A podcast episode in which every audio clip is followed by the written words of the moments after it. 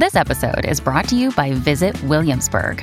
In Williamsburg, Virginia, there's never too much of a good thing. Whether you're a foodie, a golfer, a history buff, a shopaholic, an outdoor enthusiast, or a thrill seeker, you'll find what you came for here and more. So ask yourself, what is it you want? Discover Williamsburg and plan your trip at visitwilliamsburg.com.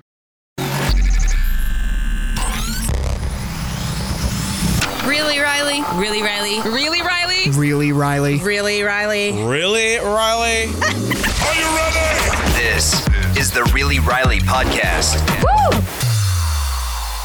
Hey, beloveds. Happy Wednesday. Hope you're having a great week. Welcome back to Really Riley, my little corner of the world where I like to keep it real and say some of the things that have you going, Really, Riley? Or sometimes I'll make you cry. Hopefully, sometimes I'll make you laugh. But basically, I want to inspire you with some of the quirks of my journey in life that have been backwards, as some would say. I like to say I just live life on my own terms.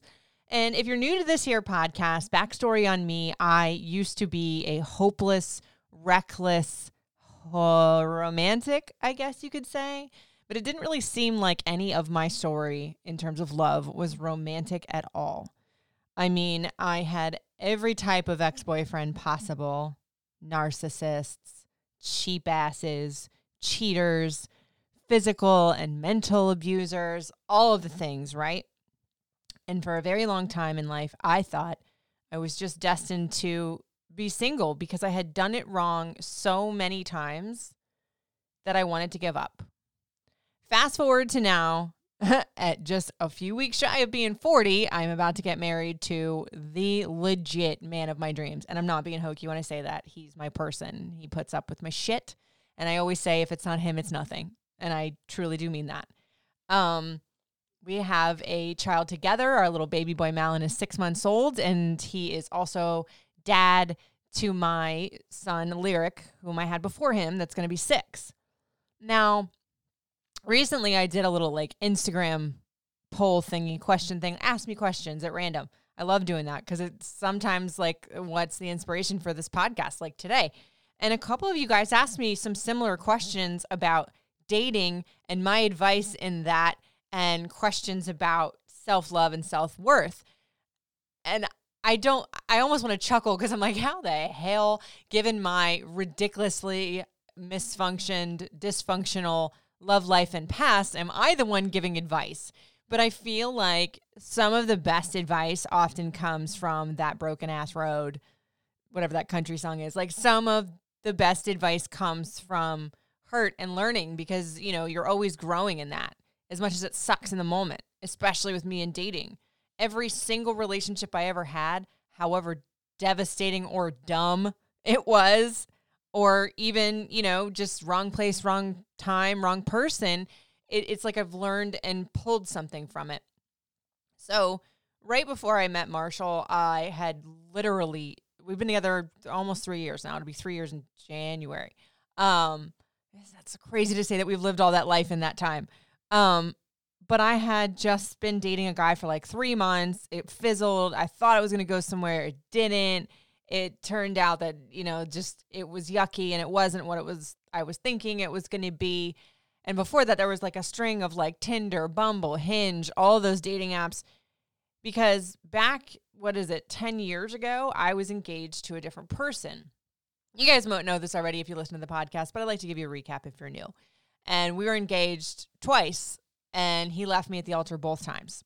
And it wrecked my world in terms of love and my view of everything. And i don't really think i ever had a correct view of love anyway because growing up it wasn't really the when my, my parents like my mother's relationships weren't the pillar of you know normalcy. And that's putting it very kindly right now. Um but i really didn't know my self-worth or what i wanted from a relationship or what i wanted to give someone. You know, people ask me a lot, you know, if you could tell your 20 year old self something or whatever, like what would be your advice? And I'm like, love yourself first before you can love anybody else. Because legit, right before I met Marshall, so just side note, our anniversary is January 7th, 6th. Shoot, he's going to kill me. Any Hoozlebees, first week of January. I had vowed as my New Year's resolution to give up dating, to go dry January instead of booze because I don't drink anyway. On dating, I was so burned down on the damn dating apps. I was so done with it all and I wanted to get in touch with myself and I literally was saying as I was, you know, walking into this new year because I don't love New Year's resolutions. I like life resolutions, but I was like, I'm over it. I am going to be fine myself with me and my son and focus on that. And you know what's funny is like if any of my friends hear me say that from back in the day, like the friends that have known me for forever, they'd chuckle too because it was like I went from relationship to relationship and could never be alone and focused on all the wrong people and the wrong mm-hmm. things. And so somebody asked me on that Instagram poll, what worked for you for self love? Well, what's funny is as I was vowing to do dry January, I was doing my vision board. And now, just to be fair, Marshall and I were talking in the Instagrams about meeting. He'd been asking me to meet him. He'd asked me like three times. And the reason I said that our anniversary was January 6th or 7th, I love you, babe, I'm sorry, um, was because January 1st is obviously New Year's Eve, and we met six days later. I know I didn't stick to my dry January, but I did stick to the resolution of I'm going to love myself before I give this to anybody else. And in terms of self love, that vision board meant a lot to me because when I do vision boards, I literally put the most ridiculous things on there. I ask for the moon and hope to get to the stars. Most of the time, I get the universe. I'm not even lying. Like, if I could show you my 2017 vision board, oh my God, like going into 2018, it's uncanny the things that came about and didn't even come about until like three years later but they did come about. But there was something in the act of putting down those things that I wanted, the things that I knew I was worth, the things that I knew I would have someday if I just let go of all the ick. It's so nuts to look at them now. They're like my prized possessions. So, vision boards is definitely one thing I would say in terms of self love. And it seems as though, like, oh, well, what's that going to do? Putting my pictures of things that I want on a cardboard or on a pegboard. I'm like, well, you ever like think when you're in school, like if somebody tells you something and you write it down, then you can commit it to memory. I still do this with news in the morning. Like I'll have a story and sure, I could read it off the computer or read it off like a prep site, but I like to write it down because then it makes it mine and I commit it to memory. It feels like the same thing with vision boards if you want to like, you know, simplify it in a sense another one that people roll their eyes at me, but it was like working out. Like I didn't start working out and training really hard in the gym for a Marshall, my fiance who's a strength coach, you know, like I didn't do it for him. I didn't do it for some dude to get a hot body. I mean, obviously that's a nice subsidiary of it, but I did it for mental clarity and strength, physically and mentally. And I know a lot of people are like, yeah, Riley, we know you're all about fitness, but fitness for me was a lifestyle and it was all about like doing something for me and no one else and setting these goals to focus on and not focus on anything else.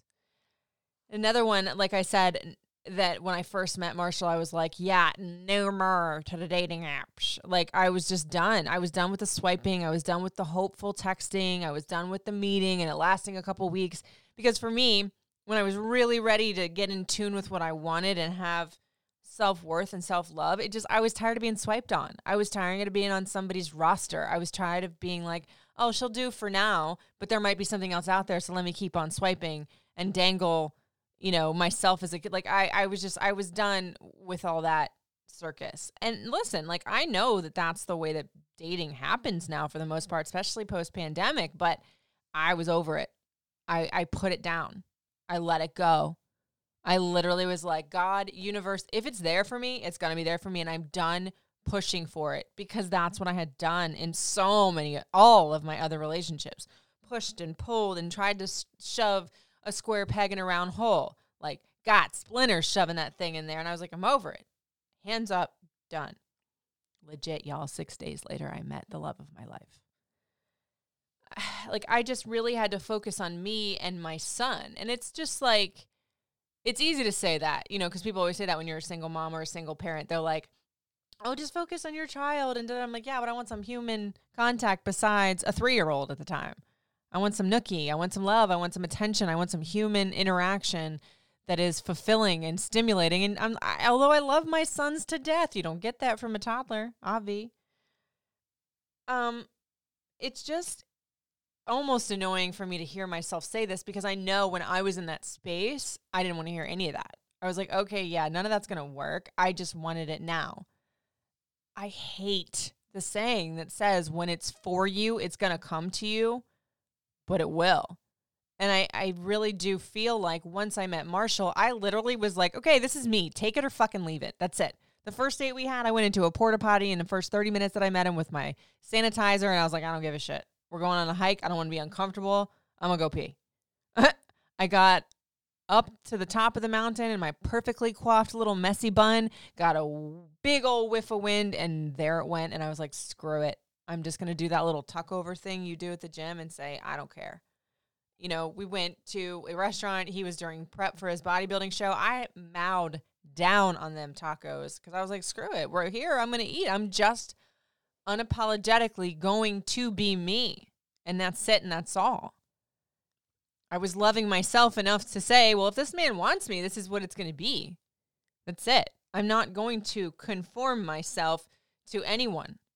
And I don't mean that I was like better than anybody or anything like that. I just mean I was comfortable with myself enough to move forward with somebody else. Because I think a big part of the reason why a lot of my relationships failed before, because I can't put it all on all of the other guys that I was with, is that I would conform to what I thought they wanted for a couple of months. And then my real self would come out. And then all of a sudden it was like a shock to the system. Like they loved what I they thought I was portraying. And that also made me sad because it was always like, why can't you love me? Why can't you love me? Why don't you stick around? Why does everybody always leave? Why do my relationships always fail after two, three years? Because I didn't love myself and because I wasn't showing them who um, I really was. I also wasn't ready to know what I could give, what I was willing to take, what I wasn't willing to take. You know, was I ready to have the two way street that a real relationship comes with? I mean, no. So that's what I mean. Aside from the whole cliche of, oh, you have to love yourself before you can love anybody else, it's just true. Not even just from a perspective of not putting up with shit or being an independent woman, just also knowing what your version of love is. And that first version of love should start with you. I didn't learn that growing up. I never had anybody set me aside and say, you know what, Riley, this is what you're worth. Know your worth. No boy is allowed to break your heart in that sense. And I say boy because I happen to like boys. I'm just, I'm not, I'm trying to be PC here, which I don't normally do in this podcast, but I felt that was important to say. Whatever way you go in terms of love, it was just important to love yourself first, is all I'm trying to get at. See what happens. I get all weird when I try to be politically correct. Just know no harm, no foul in anything I'm trying to say. Um, so somebody else on this Instagram questionnaire poll said something in the same vein of like dating and dating advice. Somebody was like, you know, can you give me some advice when you find that person? Like, what do you do? Somebody said, how do you impress a man? Well, I think I kind of just touched upon that. Like my biggest form of impressing Marshall was legit just being me. He always tells the story of when I came out of the house because at that time I had the fire engine red hair. I had two Red Bulls. I was like, I'm tired. I'm a single mom. Don't judge me. I was sassy. I had I gave zero fucks. Almost probably to the point of like almost scaring him a little bit. Like our first date when he was dropping me off at the doorstep, my son was upside, upstairs with a nanny and he wasn't going to kiss me because he didn't want to overstep. And i was like damn it. Okay if now that i've broken my my you know dating fast for you with it all of six days later come here. And i gave him the first kiss. And i thought he didn't like it because he was just shocked that i did it. But I feel like putting yourself forward and just being you. I would say, like, honestly, on your first date, if you're comfy with it, if not, no worries like go in jeans and a t-shirt like go in what you would go in. That's what i love about our first date is i literally had leggings on and like a long sleeve like nike zip up because it was chilly outside and we were going on a hike and that's like what we do together now. That man sees me more without makeup and you know crazy fried hair in the morning more than anything else and loves me still. It, so i like that it's been that way since day one. Sure he gets the sexy it's actually staged version of Riley, I say, like the one that comes off a jingle ball or just leaves a photo shoot.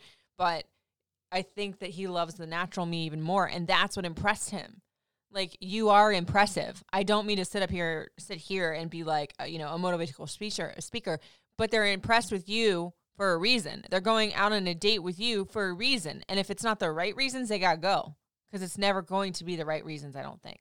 If it's not there, sort of, you know, somewhat from the start. Because if he's just trying to, he's trying to get you in the bedroom, and you know this. If he's trying to get you in the sack the first date, you can't screw your way to love if they don't want that. Trust me, I've tried. Maybe there's miracles that can happen, but for the most part, it just led to heartache for me. Another question this person asked was How often do I apologize if I feel sad and I said something to hurt him? Oh, like she must have been like a fly on the wall in some of Marshall and I's conversations. I I don't know that I'm hard pressed to admit that I'm wrong. I don't think that. But I think sometimes immediately in the moment, my Puerto Rican fiery ass temper is not super quick to step back and say, I'm sorry. I'm sorry is a powerful word if it's said in the right way. I mean, I had a counselor one time or a therapist, whatever you want to call him, say to me, like, when you're apologizing to your loved one, your significant other, or anyone for that matter, you have to say four words after. I'm like, oh God, what are these four words? After the apology, because anybody can say, I'm sorry. But, you know, and of course, they feel obligated to forgive you sometimes and be like, yes, okay, because you want to end the argument. But in order to actually solidify that apology and let them know that you really mean it, this therapist said to me, you should follow it up with, do you forgive me? Because that therein gives them the power to sit in it for a second and say, all right, you've apologized. It's a step, but sometimes they may not forgive you just yet. And it's almost like an extended additional olive branch to the easy, oh, well, I'm sorry. It's, I'm sorry. Do you forgive me? And let me tell you, I am saying that to Marshall a lot more than he says it to me because his patience level is greater than mine. But somehow we work and somehow we figure it out. I really don't like being cliche at all. It's not my thing. I don't like to be Hallmark quotes and rainbows and skittles because life is fucking messy and that's hence why this entire podcast is called really riley because i want to keep it real to the point of being like oh shit she just said that like you can't show your representative in the relationship and expect to get the real thing that's not mine. I think Chris Rock said that a long time ago. Like, for six months when you date somebody, you see their representative, and all of a sudden the real them comes out. That's where I was for a lot of years. And I really do truly feel that like self love, as hokey and hallmark as that sounds, is where it starts. It's not everything. I mean, obviously, you just loving yourself isn't going to drop Prince Charming on your doorstep. But if Prince Charming comes along and you have that tool in your pocket, I feel like you guys are going to snag each other a lot faster. I don't like to say you're going to snag him or he's going to snag you individually because I feel like when I met my right person in Marshall, it was like a joined thing. We were both ready. We both wanted it. The stars aligned, as they say. There was no guesswork. It was just what we wanted. And I really do truly believe that this is what was meant for me all that time. I wish I had stopped waiting for it. I wish I lived more life in those years that I was desperate to find my person and found a lot of shitty persons in that quest for said person. So there is my weird cockamamie advice on dating and self-love as I've lived it. I'd like to think I got it right this time because in my eyes, Marshall's perfection. I hope I'm perfection in his. I think. You know, he did put a ring on it. We are getting married in 44 days. Ah, that's so weird to say, but so exciting. I mean it, y'all. Like once you just let go and once you let it life come to you, whatever that is, I can't promise you that you're going to find your person because sometimes some people don't. That's real too. But I feel like you will. And then in the meantime, you can be content with just living life as it is now. Because we're not promised tomorrow. Y'all know this. Y'all know this.